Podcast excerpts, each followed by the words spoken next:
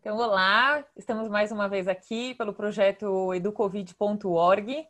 Eu, Tatiana e Amanda, eh, hoje com a presença da Mari Regina, eh, uma pessoa que para mim é muito especial, que além de uma grande amiga, ela é uma teórica muito importante da área de educação transformadora. A tese dela deu embasamento para o desenvolvimento do curso de pós-graduação Educação Transformadora em Curitiba, eh, que ela vai contar para a gente um pouquinho hoje nessa perspectiva.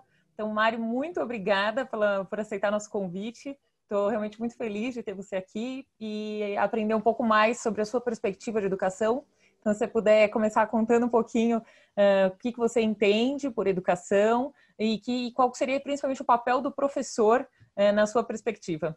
Obrigada, Maria. Então, eu que agradeço. Né? Muito bom estar aqui com vocês. É, participando desse projeto que eu achei incrível, né, super relevante para esse atual momento, né, que é um momento histórico que a gente está vivendo em muitos âmbitos, né, em muitos sistemas da sociedade e um destes é sem dúvida o sistema educacional. Né? Então eu agradeço a oportunidade e parabenizo pelo projeto lindo né, que vocês estão tocando nesse momento.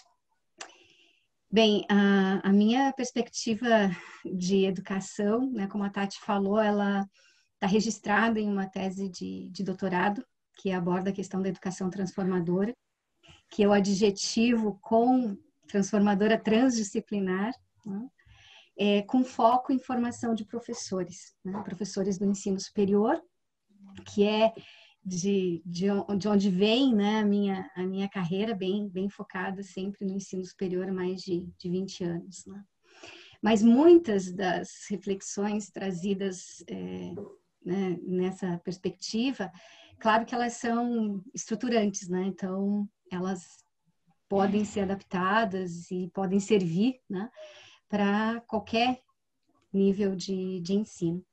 E, e para falar né, disso, eu que sou uma aprendente visual, senti a necessidade de trazer para vocês é, algumas imagens. Né? Eu não vou trazer imagens o tempo todo, mas para essa primeira parte eu achei que seria, seria importante e eu vou compartilhar com vocês. Então.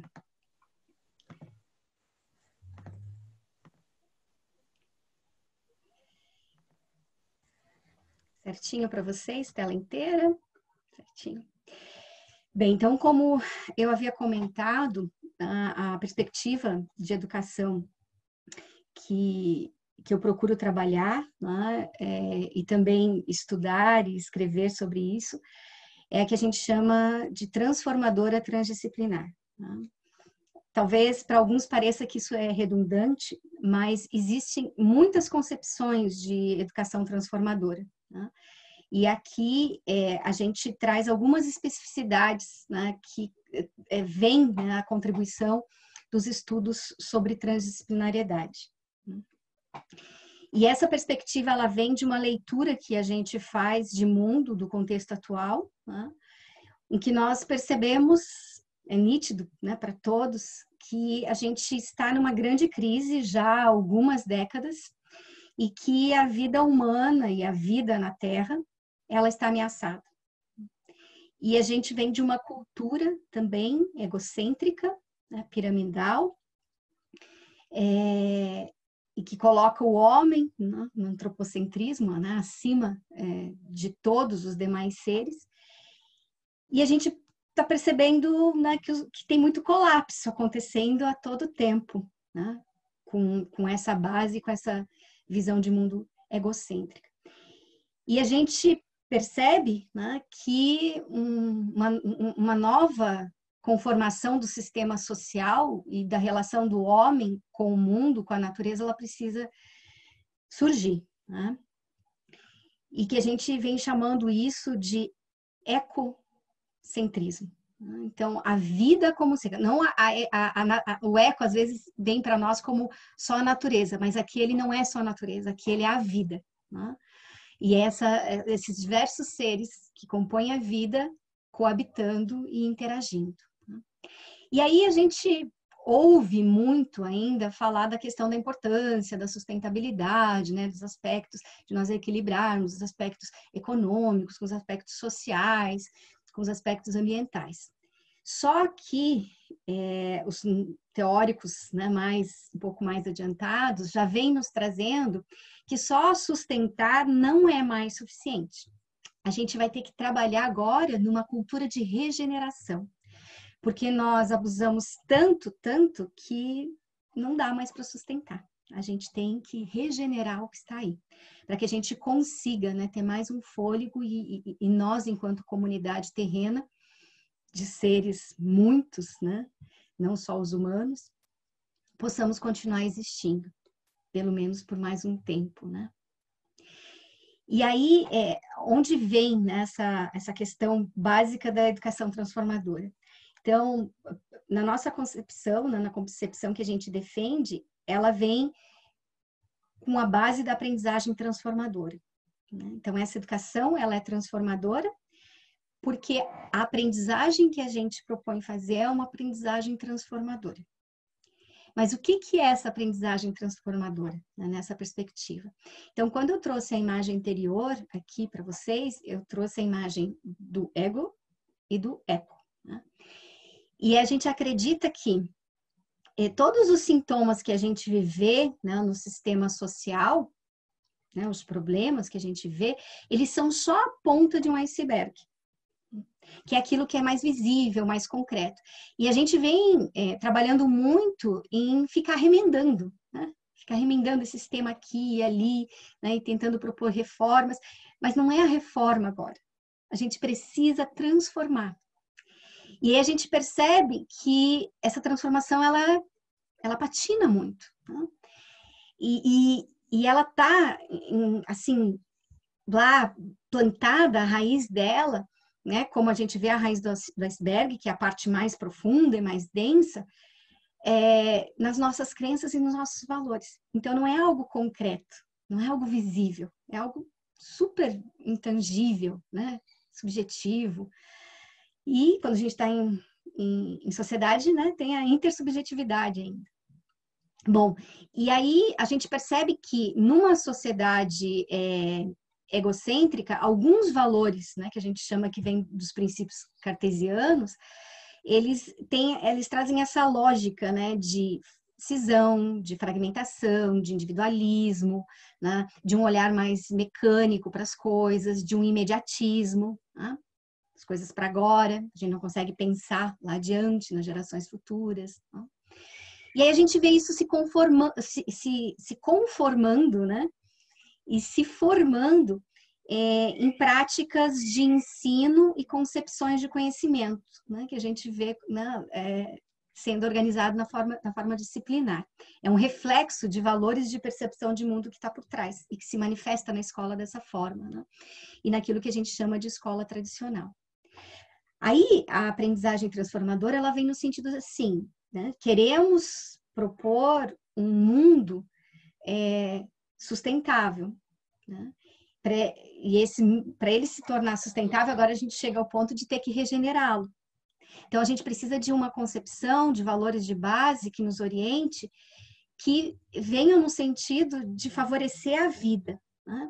Então a gente é, teoricamente vai beber né, lá na, no pensamento complexo, né, na teoria da complexidade, nos valores que trazem para nós estão ligados nessa visão de totalidade, né, de unicidade, de interdependência, de complementariedade, da importância dos diversos saberes, não só os saberes científicos, né? Essa questão da, da importância daí nesse ponto da, da, tolerância à diversidade, né? A necessidade de cooperação, né? Sempre lembrando que o olhar transdisciplinar ele não lega a lógica cartesiana, ele traz ela junto, porque é complementar.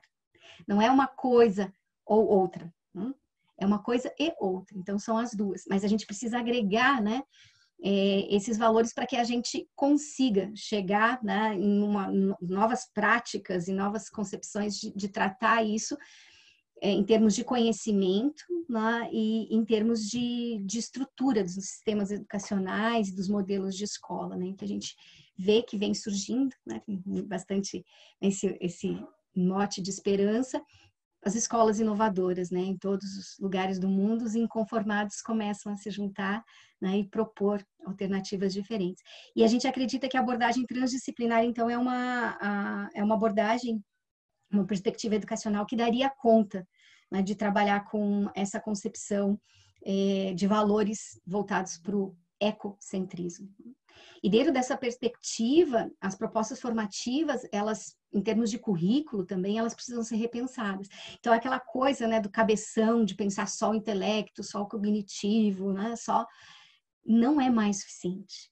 Então, essa perspectiva do, do, do, do pensar se mantém, claro, mas do sentir, né, de trazer a questão do humano. E a questão de desenvolver habilidades para ir né? ter a vontade, ter o querer, fazer a ação para transformar esse mundo também. Né? Que a gente pode chamar mais teoricamente de aspectos epistemológicos, ontológicos e metodológicos. E aí, nessa concepção, a visão de ser humano também, né? não é só mais o cabeção, o intelectual, né? o depositório né? de, de, de conteúdos, mas é um ser multidimensional. Né? Então, ele tem um corpo, um corpo que interfere no aprendizado dele. Ele, ele é um ser emocional, ele é um ser de relações. O ambiente onde ele está inserido tem uma interferência também no processo de desenvolvimento desse indivíduo. E aqui, nessa abordagem transdisciplinar, a gente considera também os aspectos espirituais, que são diferentes, né? que é algo diferente de religião. Né? Daqui a pouco eu vou trazer mais uma imagem que retrata um pouco melhor isso. E aí, além dessa visão multidimensional do indivíduo, tem a dimensão multirelacional. É, então, essas relações, né? Eu tenho relação comigo, esse indivíduo que é multidimensional tem essas relações é, intrapessoais, né? Dele com ele mesmo. Tem as relações é, com as pessoas mais próximas, né? Que a, as relações, são as relações interpessoais. Tem a relação dele com o mundo, com a natureza, e tem a relação com esse transcendente, né? E, e a gente pode ver essa multi é, relação, inclusive na escola, né? A escola é um ambiente multirelacional, né? O indivíduo, a família, a comunidade, até. Então, é, tudo isso está interligado. Né? Então, a concepção de pano de fundo, de visão sistêmica, né? Des, dessa totalidade, dessa integração entre vários elementos né? das realidades, ela é muito presente nessa concepção. E aí traz essa concepção do, do, do transpessoal, percebendo é, como nós somos interconectados, como nós somos interdependentes, né? como todo o, o sistema da comunidade planetária é um grande ser, né? É, vivo e interagindo. Né? nos diversos tipos de seres, né? E, e, como a natureza nos ensina essa propriedade da harmonia, né? E aí a questão dos professores, né? É, nesse, nesse ponto, é, eu acredito que o papel de um professor, né, que, que está num, dentro dessa perspectiva né, transdisciplinar, transformadora, é, é alguém que vai ter que, que trabalhar muito com as suas, com aquilo que está na raiz, né? Com aquilo, com, né, com a terra, né, aonde essas raízes se alimentam, né? Então o âmago, né, da, desse ser mesmo, né? E, e, e, essa propriedade do autoconhecimento. Então a, importância do autoconhecimento nesse contexto, né, da busca do equilíbrio do emocional e do autocuidado para além do desenvolvimento intelectual é algo assim é, crucial nesse momento, né? Para a gente falar do, do papel do professor nesse sentido. Né? Então, a, a gente está falando, quando a gente fala de ecocentrismo, de uma ampliação de consciência, né? E essa ampliação de consciência, ela precisa chegar no professor. Né? E aquele professor, além de ele ser aquele mediador que ele precisa, né? Já muitas teorias trazem isso, ele precisa trazer essa dimensão não só do, do, do mediador do conhecimento, mas do mediador da sabedoria, da imaginação. A gente está num tempo que a gente precisa de sabedoria, de, de, imaginação, né? A gente precisa de visão ampla das coisas. E isso precisa estar tá além do discurso dele, né? Isso precisa estar tá corporificado nele. Né? E, e, a gente sabe que quando está corporificado, a gente vai irradiando, a gente irradia no currículo oculto, na forma com que a gente se comunica com os alunos, na forma com que a gente se relaciona, na forma com que a gente relaciona os conteúdos né, com a vida. Então, é, eu diria que é um, processo de muita transformação interior. Né? Então, aquela coisa que Gandhi trazia, né? Seja você a mudança que você quer ser no mundo. E nós, professores, a gente tem muitos seres né, que, que nos acompanham e a gente sabe que a gente inspira. Né? Então, eu sei que é pesado, talvez, trazer isso, por um lado, mas depende da perspectiva que a gente olha, né? Talvez alguém diga assim, nossa, a gente já tem que trazer tanta coisa e ainda mais isso agora. Mas isso pode ser muito libertador, né? porque isso pode ser a fonte que nos dá força para seguir adiante, né? Diante desse mundo totalmente volátil, incerto, né? Super mutante, a gente precisa dessa, né? É, dessa interesa, né? desse aspecto que é interior. Até por isso no slide eu trago essa, essa imagem né? do poder de dentro, da questão da interioridade, né? Desse cultivo da casa interna. É desafiador, mas é o que pode nos sustentar, né? Nesses muitos momentos de crise que o mundo vem nos trazendo, né, de incertezas. Então, sobre essas, esse primeiro ponto, era isso que eu gostaria de compartilhar com vocês. Muito obrigada, Mara. Acho que foi bem didático. É, eu acho que é muito interessante pensar, né, que a gente vê muitos conceitos, né, veicula-se muitas coisas na internet e de uma maneira você consegue costurar tudo isso uma perspectiva acadêmica, conceitual, com embasamento teórico. Né? Então, acho que é uma grande contribuição nesse sentido, né? Para pensarmos qual é o papel desse educador e ter esses fundamentos, né? Eh, de uma educação transformadora. É, e você falou muito das relações, né? O tempo todo você falava é, desse, dessa relação com o outro, com si mesmo. E eu acho que nesse momento de isolamento isso pode ser um grande desafio, né? Então, se você puder trazer um pouquinho quais são os desafios e oportunidades que você vê nesse momento que a gente está vivendo, durante essa pandemia, como a gente pode é, refletir sobre a educação neste momento?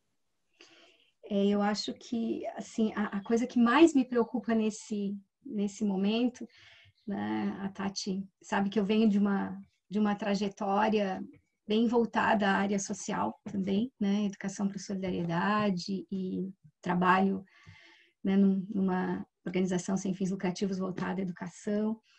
E a gente está sempre muito em contato com os contextos em situação de vulnerabilidade, né? os contextos mais empobrecidos. Então, o que mais para mim toca nesse momento e que eu acho que é um, é um grande desafio nós, enquanto cidadãos nessa né, nossa sociedade, de uma forma geral no mundo, né, mas no Brasil nesse nesse contexto agora que a gente está vivendo, é a questão do acesso a uma educação de qualidade. Né? Então a gente percebe assim que mais uma vez, né, acho que esse a gente corre o risco desse abismo, né, entre os pobres e os, e os ricos, né, é, se tornar maior. Né? Então a gente percebe isso é, agora como as aulas estão acontecendo, né, é, para quem está nas escolas públicas ou para quem tem é, um poder aquisitivo e acesso à tecnologia e, e os que não têm. Né?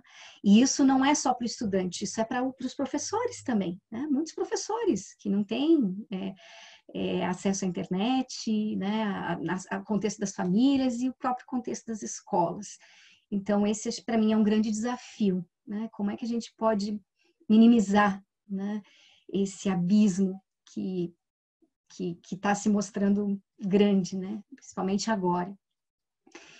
E outra questão é assim, que mesmo que eh, a gente tenha acesso à tecnologia, o desafio é assim, é quanto nós, professores, estamos preparados para trabalhar de forma remota, quando a gente consegue trabalhar, né? Os que conseguem trabalhar. Então, assim, o quanto a gente foi preparado para isso, né? E, então, isso é um desafio que eu acho que, que repercute, né? Como é que a gente utiliza esse ambiente, né? é, que está sendo, na grande maioria dos casos, uma reprodução de um ambiente educacional já tradicional. Né? É, então, para mim, esse é um desafio. Né? Como é que a gente usa toda essa tecnologia, que já é, é, é um avanço, né? Imagine, se não tivesse toda essa tecnologia, é, o déficit seria muito geral. Né? Então, acho que já é uma, uma benção né, ter, ter esse acesso. Mas a questão é, acho que, acho que a gente tem que refletir sobre como esse acesso está se dando. Né? E para mim, um outro desafio também é a condição é, das famílias, né? desse, desse ambiente de aprendizagem aí de confinamento, né? Porque a gente sabe que, que emocionalmente está difícil para a grande maioria de nós, né? E a, a, questão do convívio cotidiano na família, né? a gente percebe que surgem os conflitos, as dificuldades. É, aqui, aqui em casa tem uma disputa por espaço. Quem tem a videoconferência ou a reunião da vez vai para o espaço onde tem onde a internet pega melhor, né? Então tem, tem essa questão assim do, do ambiente físico, da questão das relações. É, das incertezas, né? Muitas famílias é, perderam, né? Pai, mãe, é, filhos perderam emprego, a renda diminuiu, é, eram empresários, quebrou. Então, assim, tem muita incerteza. Então, tem uma bagagem emocional envolvida nisso que a gente sabe que, que interfere tanto na casa dos estudantes quanto na casa dos professores, né? Daqueles que estão conseguindo trabalhar, sem falar, né?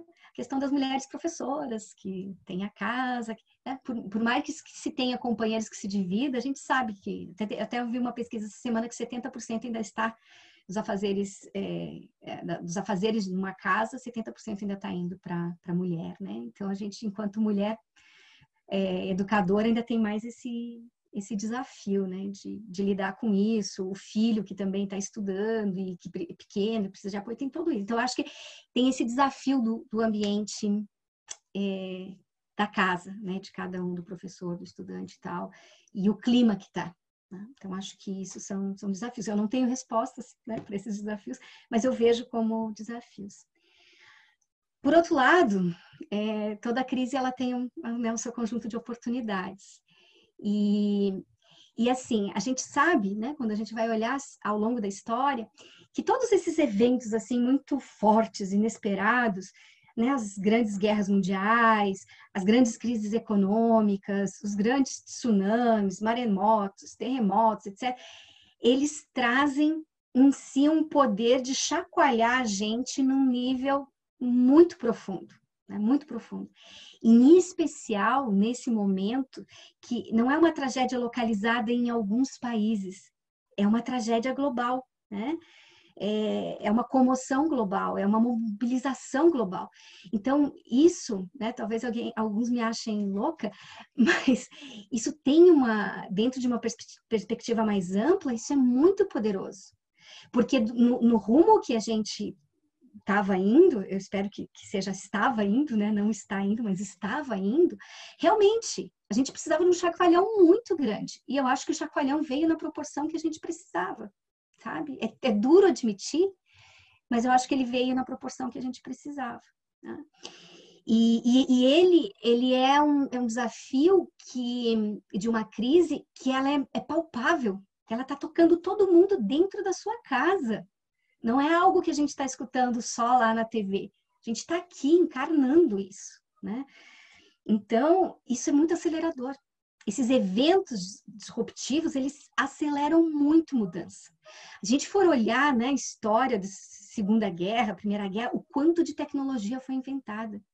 Né? Na Segunda Guerra, as terapias, não, e não só tecnologia mecânica, né? É, não é só, só essa, essa tecnologia mais mas tecnologias sociais, né? Quantos tipos de psicoterapia foram inventados após as guerras? Né? Então há um, há um crescimento assim, né? Porque as pessoas precisam se mobilizar na emergência e aí as coisas, né, acabam acontecendo. Então eu acho que isso deixa fortes legados e eu acho que, que vai trazer legados tanto para o desenvolvimento tecnológico na educação e como a educação pode absorver essa tecnologia, quanto para isso que a gente está precisando, né? Que eu estava falando da base lá do iceberg, né? Vai mexer em coisas muito profundas em nós. Né? Então, no momento em que a gente precisa de muita imaginação, que a gente precisa do, do cuidado, né? Do trabalho mútuo, que a gente precisa de cooperação, a gente viu isso acontecer, a gente está vendo isso acontecer né? De uma forma assim muito tocante, né? E, e aí a gente percebe, assim, ok, a economia move muito o mundo, mas a compaixão, né? Também está movimento, tá movendo e a, a solidariedade é que está sustentando, né? Muitas redes. E, e é a solidariedade que vem de todos os cantos, vem dos indivíduos, vem das instituições, vem do governo, né? Então isso é muito importante. Né? Então, acho que isso dá uma base forte e é uma grande oportunidade para a gente fazer a virada desse sistema por tendo por base as premissas, né? E tendo a convicção de que é possível se a gente se olhar como um todo, né? E, e, e nos unirmos efetivamente. E então eu vejo como desafios e como oportunidades esses esses pontos assim. Né? Talvez existam outros, mas quando vocês me, me chamam, né, para essa reflexão, foram os principais, assim, que, que vieram. Mari, e você falou desse processo, tanto na sua explicação inicial, é, sobre a necessidade da gente repensar valores e colocar a vida no centro, e agora você trouxe isso como uma coisa que o momento provoca, né? No fim do dia, esse é um uhum. momento que coloca a vida no centro e que traz a emergência dos valores, a discussão dos valores para a nossa vida. É, é verdade que a gente, infelizmente, enquanto educador, não consegue resolver a questão educacional, por dizer assim. E tem questões que são muito graves e muito estruturais que talvez a gente, enquanto educador, não, não consiga dar resposta diretamente. Como, por exemplo, a questão dos espaços é, de aprendizagem que esses estudantes estão tendo acesso agora dentro de casa, é, o próprio acesso aos conteúdos educacionais, o próprio acesso às relações educativas, etc.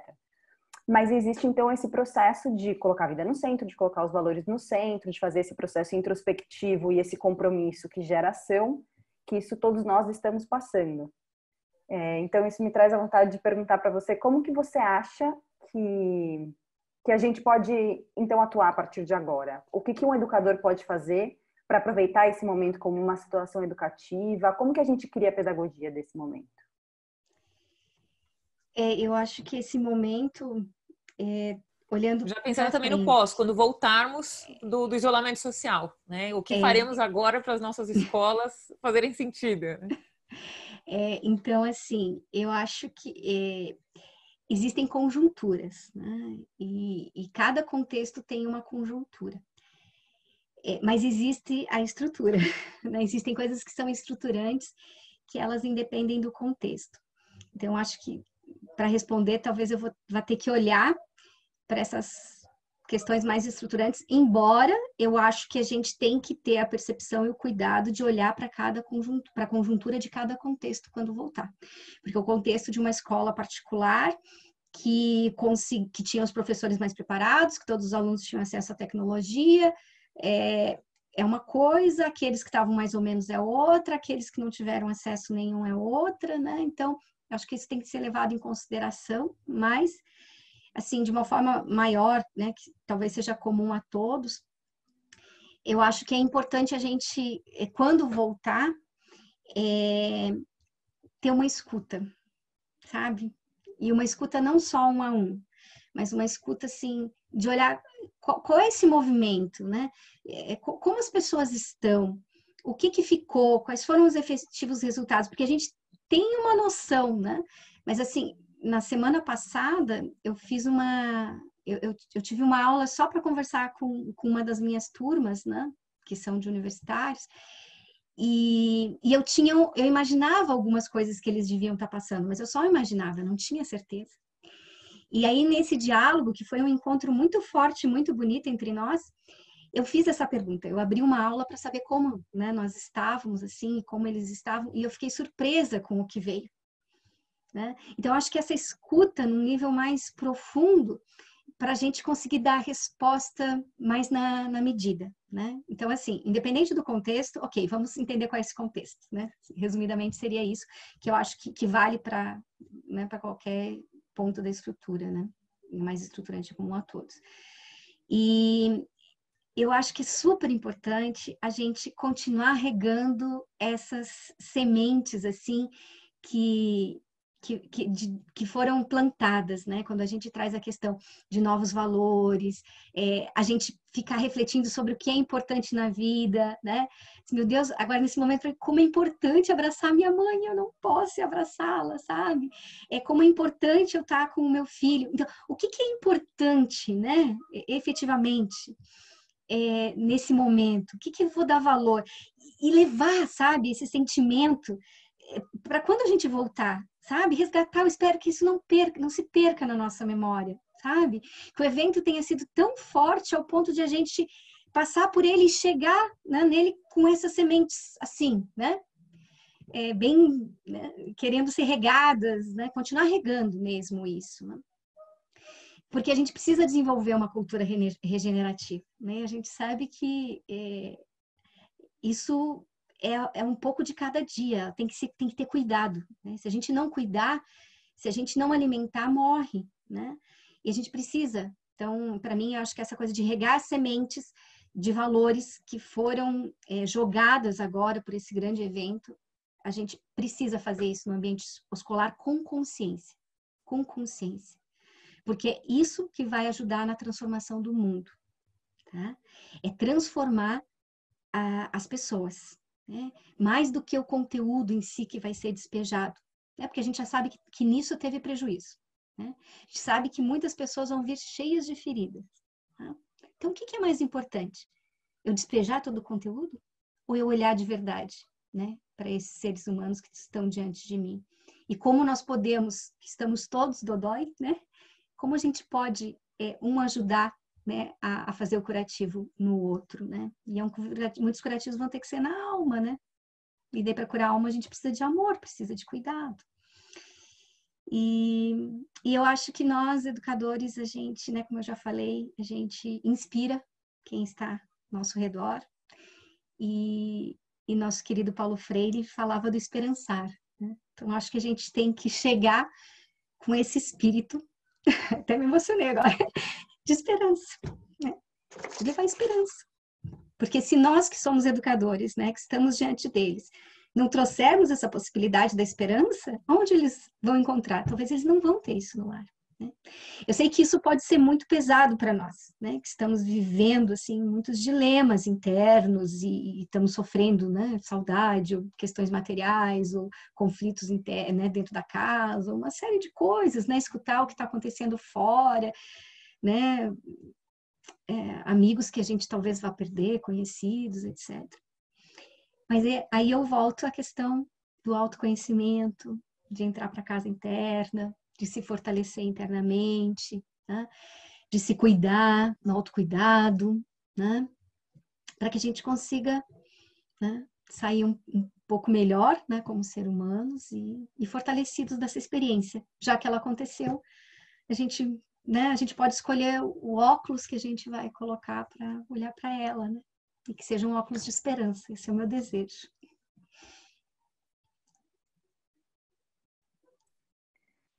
Ai, Mari, muito obrigada por tudo que você está compartilhando com a gente. Acho que a gente conseguiu é, passar por um aspecto mais teórico e de valores, é, também fazer uma, uma discussão sobre o contexto, e agora a gente ainda teve a alegria de ter essa mensagem do esperançar no final, é, que acho que eu pessoalmente vou, vou guardar e vou levar ela comigo na minha atuação, acho que vai ser importante. E é isso, não sei se você quer falar alguma coisa final, se tem alguma coisa que você sentiu que você ainda não conseguiu falar e que você acha que é importante. Não, eu consegui expressar tudo, tudo que é, eu queria, né, para vocês. Agradeço, agradeço muito a oportunidade, né. Então, sempre quando pedem, né, para a gente conversar assim, é, é, eu acho rico o momento em que a gente para para refletir, né, sobre alguns pontos que são importantes, né. Às vezes a gente está tão bombardeado de informação, tantos pensamentos que surgem ao longo do dia. Então, quando a Tati né, traz o convite, foi um momento que eu, eu precisei sentar alguns, né, algum tempo para refletir né, é, sobre esse momento. Então foi rico para mim também. Né? Então eu, eu agradeço por isso, por ter me provocado. Muito obrigada, Mari, por provocar todos nós. Beijo, gente. Muito obrigada. Muito obrigada. Foi ótimo.